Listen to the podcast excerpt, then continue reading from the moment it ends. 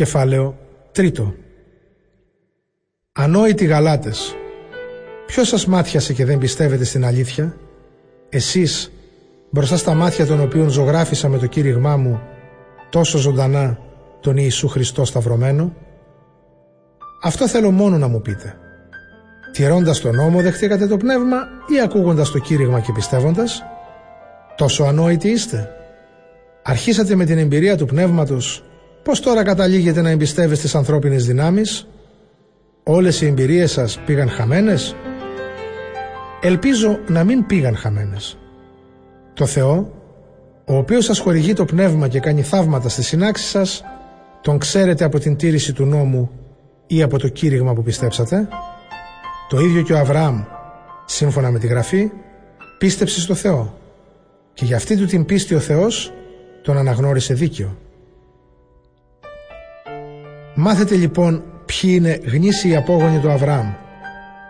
Είναι όσοι εμπιστεύονται στο Θεό όπως εκείνος. Και η Γραφή, προβλέποντας πως ο Θεός θα σώσει τα έθνη με την πίστη, έδωσε από πριν στον Αβραάμ το ελπιδοφόρο μήνυμα ότι θα ευλογηθούν στο πρόσωπό του όλα τα έθνη. Συνεπώς, όσοι εμπιστεύονται στο Θεό, ευλογούνται μαζί με τον πιστό Αβραάμ. Αντίθετα, όσοι στηρίζουν την ελπίδα τους στην τήρηση του νόμου, βρίσκονται κάτω από την κατάρα. Γιατί αναφέρεται στη Γραφή. Καταραμένος όποιος δεν μένει πιστός σε όλα όσα είναι γραμμένα στο βιβλίο του νόμου και δεν τα τηρεί. Και είναι ολοφάνερος πως με τον νόμο κανένας δεν πετυχαίνει τη σωτηρία από το Θεό, αφού, σύμφωνα με τη Γραφή, ο δίκαιος εξαιτίας της πίστεώς του θα ζήσει. Ο νόμος όμως δεν δέχεται ότι σώζεται κανείς από την πίστη.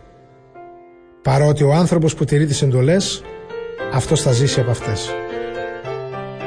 Ο Χριστός μας εξαγόρασε από την κατάρα του νόμου, αφού έγινε αυτός κατάρα για χάρη μας. Γιατί είναι γραμμένο, καταραμένος όποιος κρεμνιέται πάνω σε ξύλο. Η ευλογία λοιπόν του Αβραάμ έρχεται με τον Ιησού Χριστό στα έθνη. Και έτσι με την πίστη αποκτούμε το πνεύμα που υποσχέθηκε ο Θεός. Θα χρησιμοποιήσω ένα ανθρώπινο παράδειγμα αδερφοί μου. Κανένας βέβαια δεν μπορεί να κυρώσει μια έγκυρη ανθρώπινη διαθήκη ή να προσθέσει κάτι σε αυτήν. Οι επαγγελίες λοιπόν δόθηκαν ως διαθήκη στον Αβραάμ και στον απόγονό του. Η Γραφή δεν λέει και στους απογόνους όπως θα έκανε αν εννοούσε πολλούς, αλλά μιλάει για έναν. Και στον απόγονό σου. Αυτός ο απόγονος είναι ο Χριστός. Να τι θέλω να πω.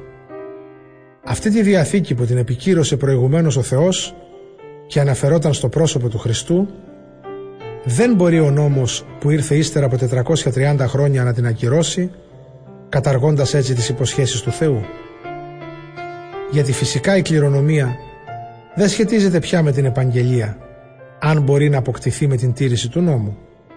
Είναι όμως βέβαιο πως ο Θεός έδωσε τη χάρη του στον Αβραάμ με την επαγγελία. Τότε γιατί δόθηκε ο νόμος; Προστέθηκε για να φανεί πόσο πολύ παραβαίνουν οι άνθρωποι το θέλημα του Θεού. Ίσχυσε όμως ως ότου να έρθει ο απόγονος του Αβραάμ για τον οποίο μιλούσε η υπόσχεση του Θεού. Ο νόμος δόθηκε με τη μεσολάβηση αγγέλων με το χέρι ενός μεσίτη. Ο μεσίτης όμως είναι περιττός όταν υπάρχει ένα μόνο πρόσωπο. Και το ένα αυτό πρόσωπο είναι ο Θεός.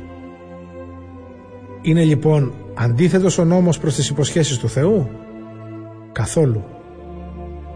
Πάντως, αν ο νόμος που δόθηκε στους ανθρώπους είχε τη δύναμη να δίνει ζωή, η σωτηρία θα προερχόταν πραγματικά από τον νόμο.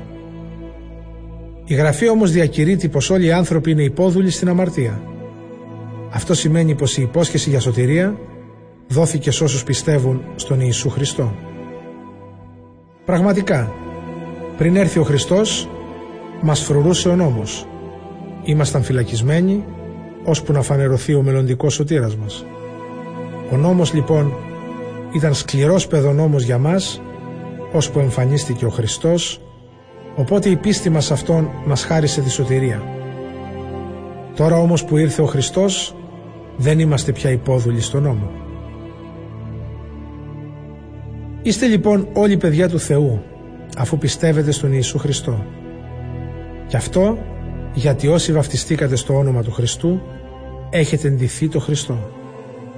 Δεν υπάρχει πια Ιουδαίος και ειδωλολάτρης.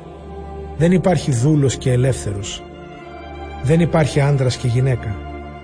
Όλοι σας είστε ένας χάρη στον Ιησού Χριστό. Και αφού ανήκετε στο Χριστό, είστε απόγονοι του Αβραάμ και κληρονόμοι της ζωής όπως την υποσχέθηκε ο Θεός.